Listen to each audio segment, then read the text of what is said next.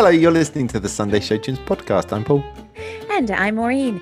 Coming up on today's episode, we'll be chatting with award winning composer Scott Allen and Broadway legend Joanna Gleason.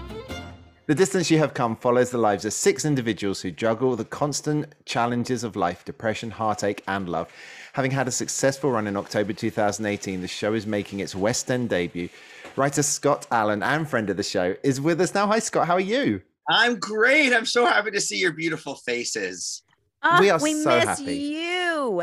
I miss you guys. Uh, People, they can't see this, right? This is just uh No, they cannot. It's just for the You radio. can see that Maureen's hair is sublime. they cannot see the beauty, and Paul's hair is Sublime. very sublime. Thanks. Thanks, Scott. So, okay. So, two years ago, over two years ago, we, we came to see The Distance You Have Come in in London, uh, in the Cockpit Theatre. And now it's going to be transferring to London for two performances, the Apollo Theatre. Um, tell us about it.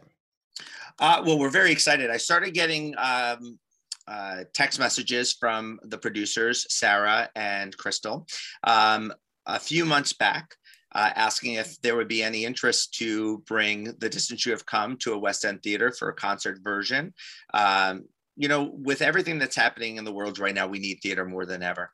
Uh, the the audience needs something to embrace and root for and love and hold on to, and they need to see other people that are feeling the same way that they feel and being uh, uh, exposed through music because we love music and music is our heart and our passion and our home. And so, you know, Sarah came up with this great idea to sort of bring it, you know, to, to a, a, a one night only uh, celebration um, at the Apollo Theater. And, you know, unfortunately, it has been delayed twice now uh, because every single time it's about to happen, there's new restraints. And um, so, you know, finally we got some vaccines rolling out. And, um, you know, the, the excitement is to have the full cast minus one. Unfortunately, Jodie Jacobs will not be joining us because she got cast in another Oh, show. Jojo. Oh, JoJo, but I'll tell you who's going to be replacing her in a moment. Um, but uh, bringing it to the the theater for a one night only, now two nights only event, and um, you know a great way to celebrate what this year has been like.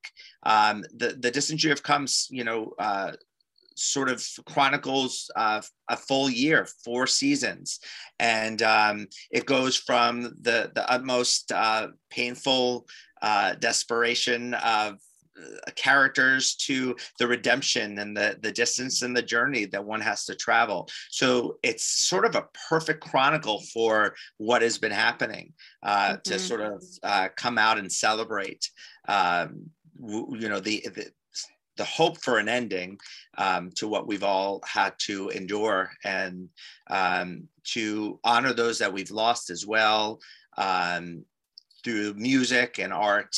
And um, I'm really excited. And we have the incredible Kurt James, who's going to be directing the night. fantastic. And um, I mean, you couldn't ask for a better cast better director and then the rest of the production team is all the same. We got scott hayes musically directing again with all of his incredible arrangements. I've written five new songs for the production so Wow. Oh, wow. yeah, it's going to be great. So, unheard songs will be uh, a part of the night. And um, as I said, you know, because Jodie Jacobs unfortunately hasn't been able to join us uh, this this time around, uh, we have the incredible diva Alice Fearn joining us. So, oh, uh, we Miss ad- Alba herself, yeah, we adore her. We she do. is the best. amazing. The last time you guys had a chance to see her was uh, "Come From Away." It in the was. West Yeah. Uh, she took over for Rachel Tucker. Yeah. And Yeah. So um, we're so excited to have her joining us. And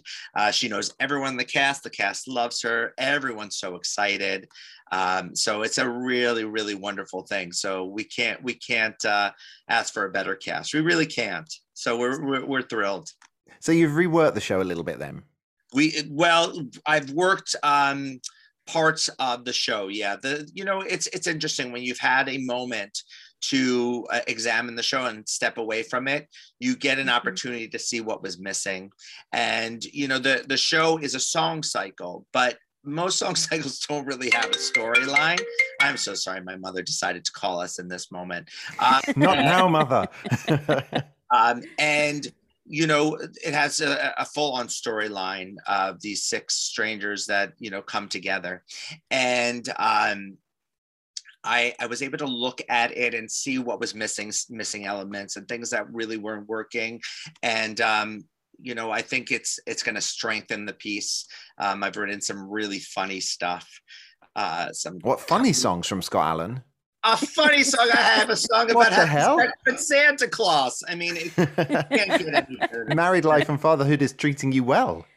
Uh, completely. So, yes, the fact that I'm writing songs and dreaming about having sex with Santa Claus is telling you a lot about what happens when you have a daughter. Um, because you don't have sex in your marriage anymore. Anyway, so uh, there's a great song called "Come Down My Chimney," and um, it's it is, and um, you know, it's it's it's exactly, and it's, yeah. Happy Sunday uh, afternoon, folks. That's all I'm saying. it is. It's, it's what you want it to be, and it's very funny, and you know, it's it's it's going to be a, a good moment. And then there's a lot of songs. You know, the, two of the characters in the show. Um, you know, the, the, we the, we watch them from meeting to marriage to uh, adoption, um, and uh, which is the story of my relationship with my husband. And so uh, I've replaced two of the songs in the show with um, one song that was called Arrive, um, that was sung by the Andy Coxon character. Uh-huh. And um, I've changed that over to a new song that I wrote the day before um, I picked up Alex, my daughter, um, that's called We're Gonna Be Dads and Aw.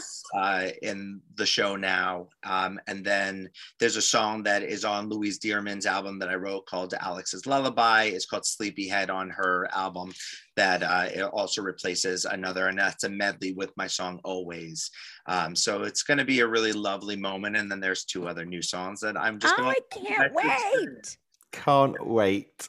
yeah, so it, it brings things back, and then you know there's songs at the top of the show that there's uh, a song that uh, called Magic that was in there, and I replaced that with another song. And you know, sometimes you just look over the, the course of it and you think this Mhm. isn't working, this isn't working, this character shouldn't be singing this one. Let's change things around a Hmm. little bit. And of course, when it was in London the first time you directed it, you can't come because of the travel restrictions. So when you were when you directed it, did it give you? A, it must have given you a unique insight into the piece as well. It wasn't like you wrote it and gave it to someone else to direct. You you directed yourself, and that must have given you some insight into where you wanted to mold it.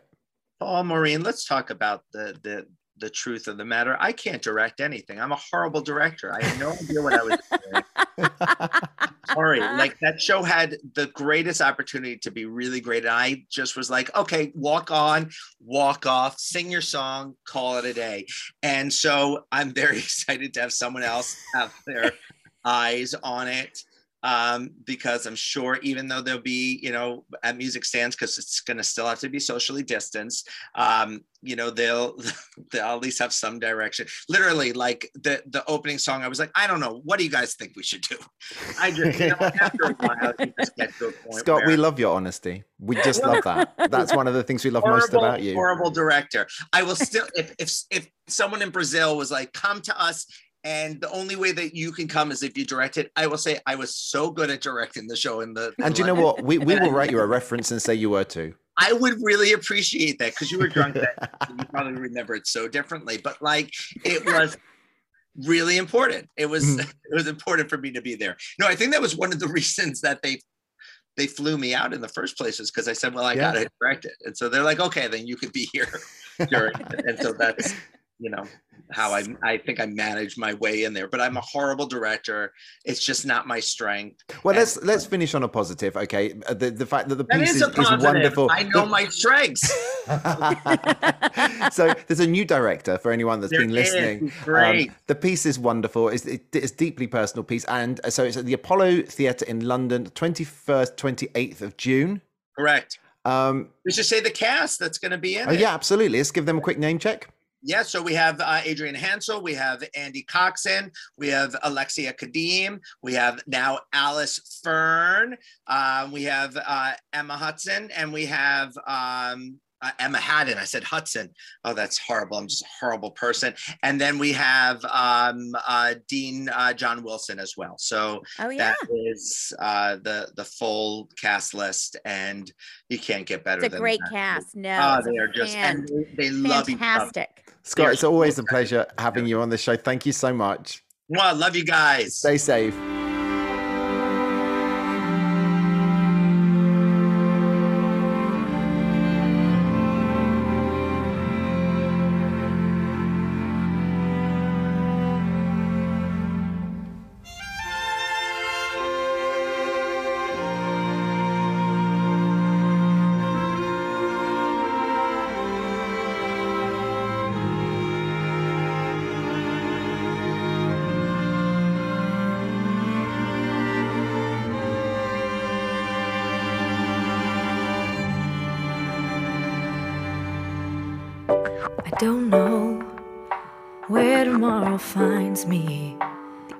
Thing I know is where I'm standing now. In this life, there's never been a guarantee, which seems to be the only guarantee I found. But keep your eyes upon the road, keep driving. It won't be long until you see a sign that says that you're arriving. And when you reach that day, when you've conquered what's behind you, don't forget the fight it took to get you here. And when you reach the top of the mountain you've been climbing, don't forget the distance you have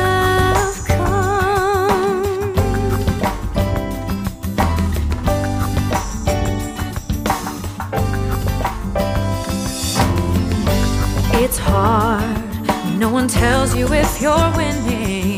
But just remind yourself how far that you've already come.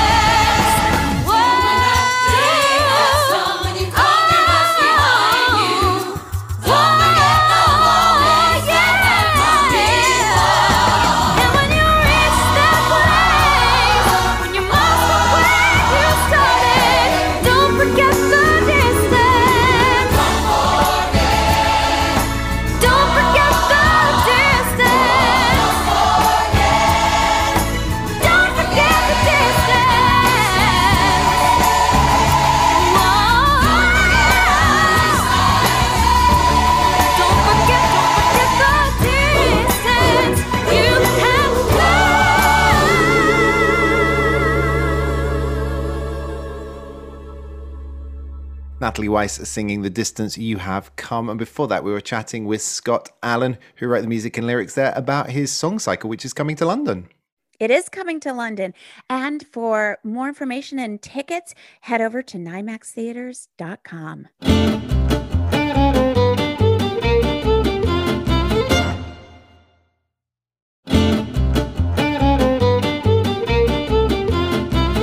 Joanna Gleason has had a glittering career on stage and screen. She won a Tony Award for creating the iconic role of the baker's wife in the original Broadway production of Into the Woods. And we are so thrilled and honored that she is with us. Hi, Joanna. How are you? Hello, everyone. Oh, very, very well. Thanks. How are you doing? We're just Great. fine. I, our listeners can't enjoy the fact that we're both sat here looking at the baker's wife. As a Sondheim nut is just a little bit surreal, actually. So, um, yeah. So, thank you. How did you become an actress? Did was that something you always wanted to do? Yeah, I think, I mean, I don't think you can name it when you're young. You just know that you feel, I felt uh, at home uh, whenever there was a class production. Uh, this started in the fifth grade for me. And I knew that I, uh, my folks, I was very lucky. My folks took me to the theater when we lived in New York. We lived Yeah. in New, New Rochelle, New York, and they'd take us to Broadway shows. And, and something in me knew that I spoke that language and that they were speaking a language that I could understand. That was not ever articulated in the family because you're a kid and their parents. It's it's you don't communicate on that on that subliminal level. And so it started with musicals, but then I, I realized that I, I moved so many times as a kid. We moved so so many times, and I was always the new kid.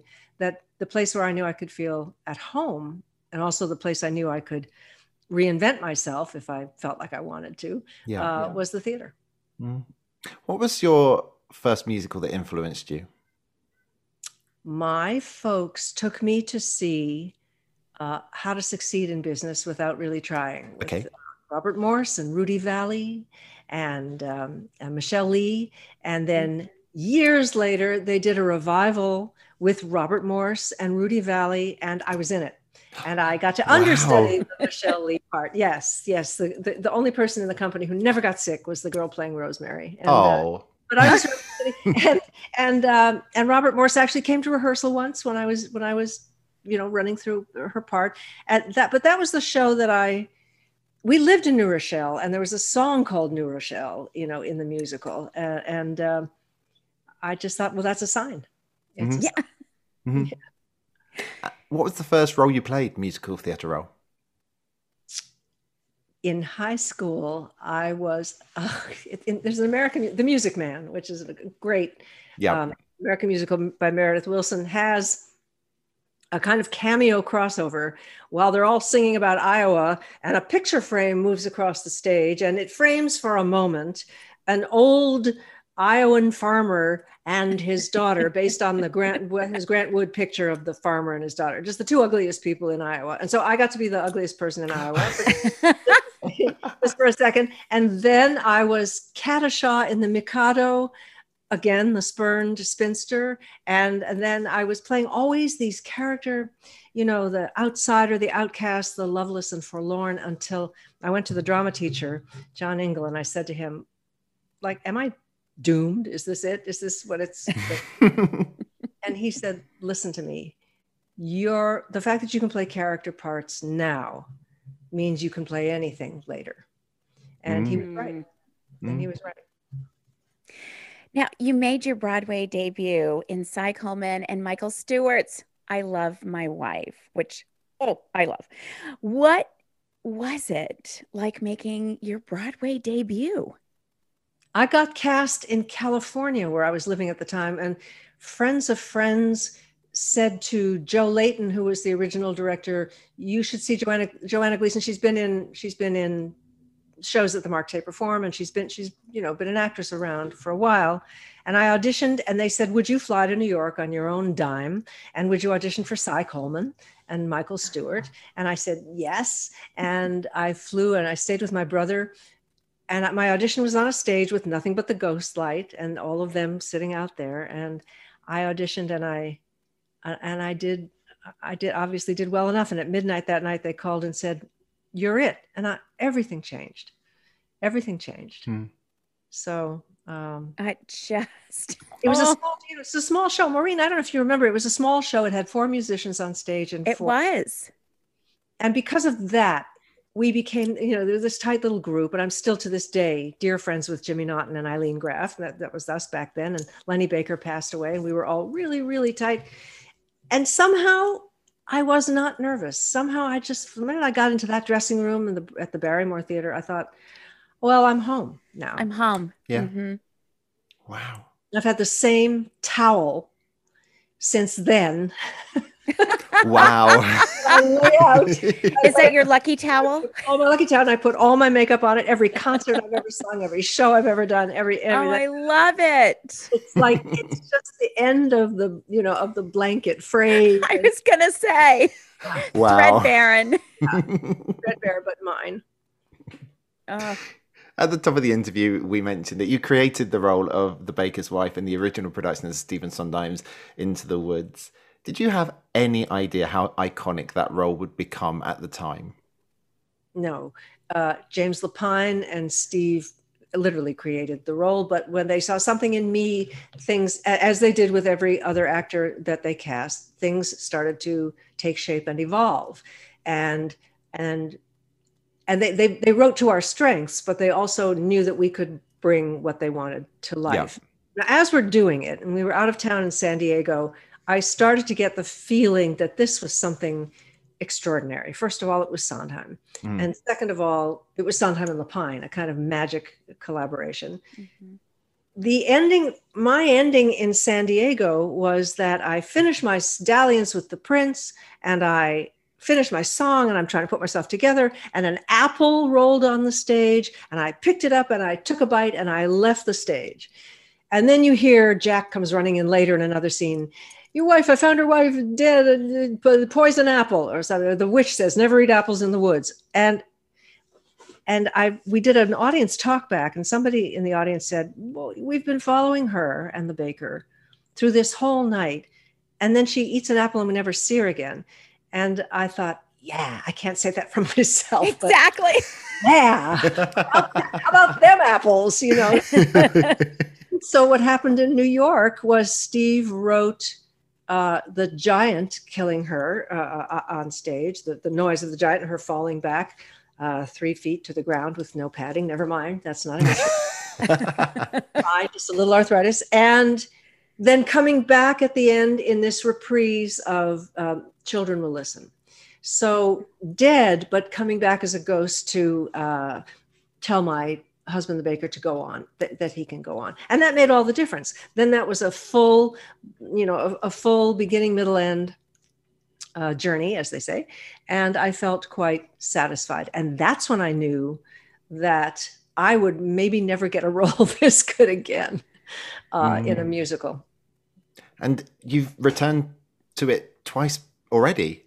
You 1997 and 2014 for two concerts. What's it like revisiting the character oh. again? a year later, after I had left the show, they were going to film it for PBS, which is the version that you all get to see.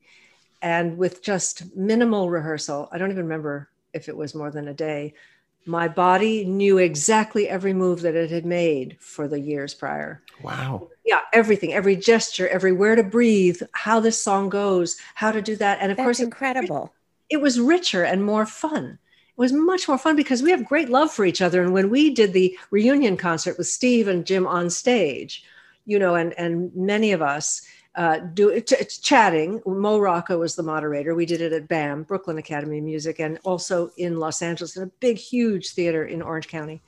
Um, we just would stand in the wings, watching each other all these years later. Maybe what is it, thirty years later? Yeah. to our songs and tears in our eyes and just thinking nobody's lost a step Mm. here that when that show we embraced it so thoroughly that it has become and stayed part of us and our Mhm. feelings for each other Ugh, I, I love that. And you won a Tony Award for your performance. I mean, oh my gosh, what is it like to be sitting in your seat and, you know, waiting for your name to be read. Yeah, well, that's the thing. A friend of mine said, "Now be very careful because you've rehearsed this so much in your mind. You're going to think you hear your name. Could you imagine? Pop up. don't just don't, don't just pop up like you do, like you know, with driving your shower." So I, I think I, I think I had a good feeling, and my adrenaline started pumping because it was Joel Grey and Bernadette who came out on stage, and Okay. Bernadette, that's my that's Bernadette, my Mhm. witch sweetheart, and Joel Grey. Um, and we have uh, there's a separate story about um, my telling him what it meant to me to be nominated because his his performance in Cabaret was what uh, one of the things that inspired me. And they read my name, and I heard, and I checked, and yes, I heard my name, and my head flew back, and I was stunned. And then I thought, I don't like the dress I'm wearing, and I'm going up on stage. Think, oh my God, is that Angela Lansbury's in the wings over there? And then be sure to thank everybody, and be sure to thank everybody. And above all, be sure to thank Chip Zien, the baker who was not nominated, who really should have been nominated, because you want to talk about Mhm. carrying the heart and the soul through to the end of the piece. That was that was Chip. But anyway, it was phenomenal. Mm. Did you sustain an injury? I understand. From throwing your head back. Yes. Yes, there was a little bit of a whiplash incident there when I couldn't lift my head off the pillow for the next three. Yeah. Oh my oh, goodness. Oh my gosh. Once the adrenaline was gone, this is what was Everything hurt, but it was worth it. I love the fact that you thought I don't like the dress I'm wearing. At I that know. point, I should have had a better bra. Why am I doing? Everybody's going to see this. And it had shoulder pads. And I thought, I love this design. All this is going through your head thinking, my legs are shaking. Will I be able to walk up on stage? Mhm. What happens if my knees buckle? I mean, it's all gets very sort of. Oh my gosh. you know, practical and al- al- almost uh, out, of, out of body. Mhm. And then you try to remember what you want to say. so Into the Woods goes down in musical theatre history. Um, Nick and Nora. Goes In 1991. another way. yes. Lame. Tell us a little bit about Nick and Nora. Well, here, here's the thing. If you're going to call something Nick and Nora, you are immediately going to invoke the ghosts of William Powell and Myrna Loy Mhm. and the stories that made the Thin Man movies so famous. Um, Arthur Laurents wrote a very convoluted, complicated story with many characters, and uh, Richard Maltby and Charles Strouse wrote the score. And there was a, a we had an amazing all-star cast. I, I mean, they assembled just quite a bit of glitter there. However, the story was muddled and Arthur wasn't talking to the composers and the composers needed to cut that and then Arthur was also directing another mistake and then so it just began to devolve in rehearsals wigs were changed. It's never the wig. That's not the problem. You know what i mean? Dresses were changed color from one producer. Oh no that's not the problem. Somebody came in to ghostwrite one song. Uh, okay that's nice but that's not the problem. The problem was it was it was incoherent and the problem was it really wasn't about Nick and Nora. It was about all the suspects and all the possible permutations of the murder mystery. Mm. So it it our first preview was for oh my god it was for an AIDS benefit. So there's everybody in New York, every you know the, every showbiz, every theater person sitting. The curtain goes up and I motioned to Barry. I said I was I was miming. We have a bullseye on our ass. Yes, I know. My, dress, my arm around the dresser, looking in the mirror before going on and just saying, I'm doomed. And I said, "Mhm." oh my goodness. previews, la- you know, the first preview was that audience and, and it went three hours. It, it was just interminable. And of course, then the word of mouth goes around town in 10 minutes. I mean, no social media then. Yeah. Didn't, didn't matter. Yeah. And it had the, the longest preview run of any musical up until Spider Man Turns Off the Dark. Correct. Like like eight or nine weeks. Yeah. Yeah. Well, uh, uh, which was um we should have been out of town and made our all of our mistakes, and we should have had all Uh, and then brought it in. friends, other directors, other producers come down and say this has to be cut, that has to be cut. You know, but there was really no no talking to some and i i was not in a position then i, I was not fully uh uh into my uh superpowers then uh, you know the ability to say hey this doesn't work and i can't make it work and believe me it's not me you know i, I couldn't and the wig is wrong and the wig is wrong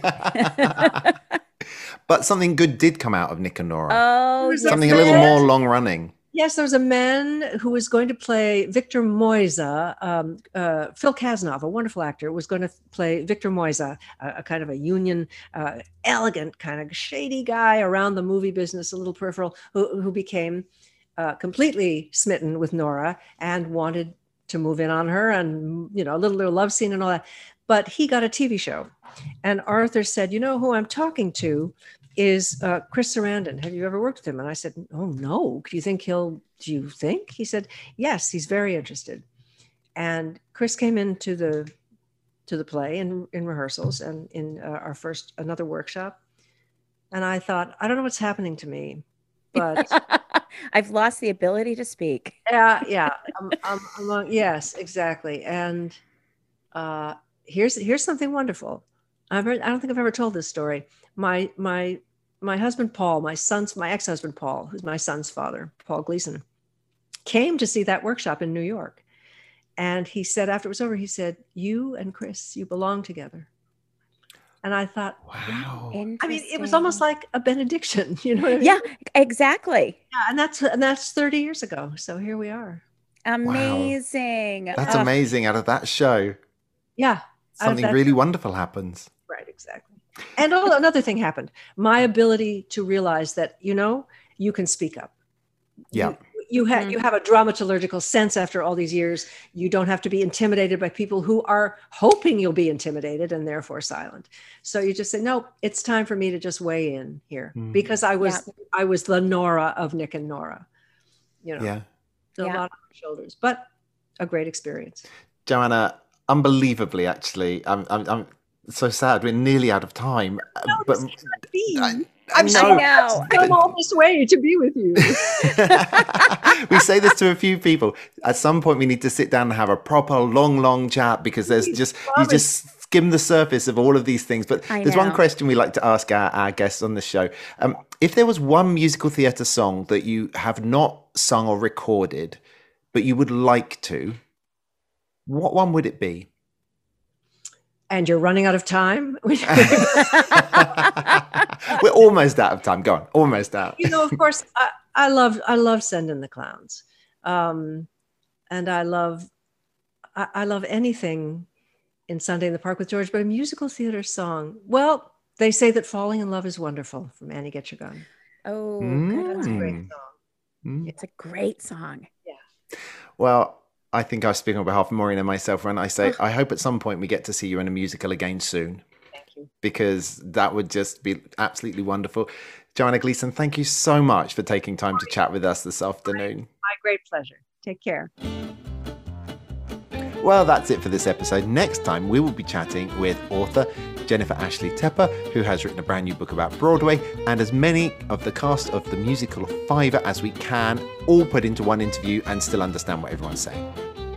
If you've enjoyed listening, don't forget to subscribe on your favorite listening platform. I'm Paul, And I'm Maureen. and you've been listening to the Sunday Show Tunes podcast. Thanks for joining us.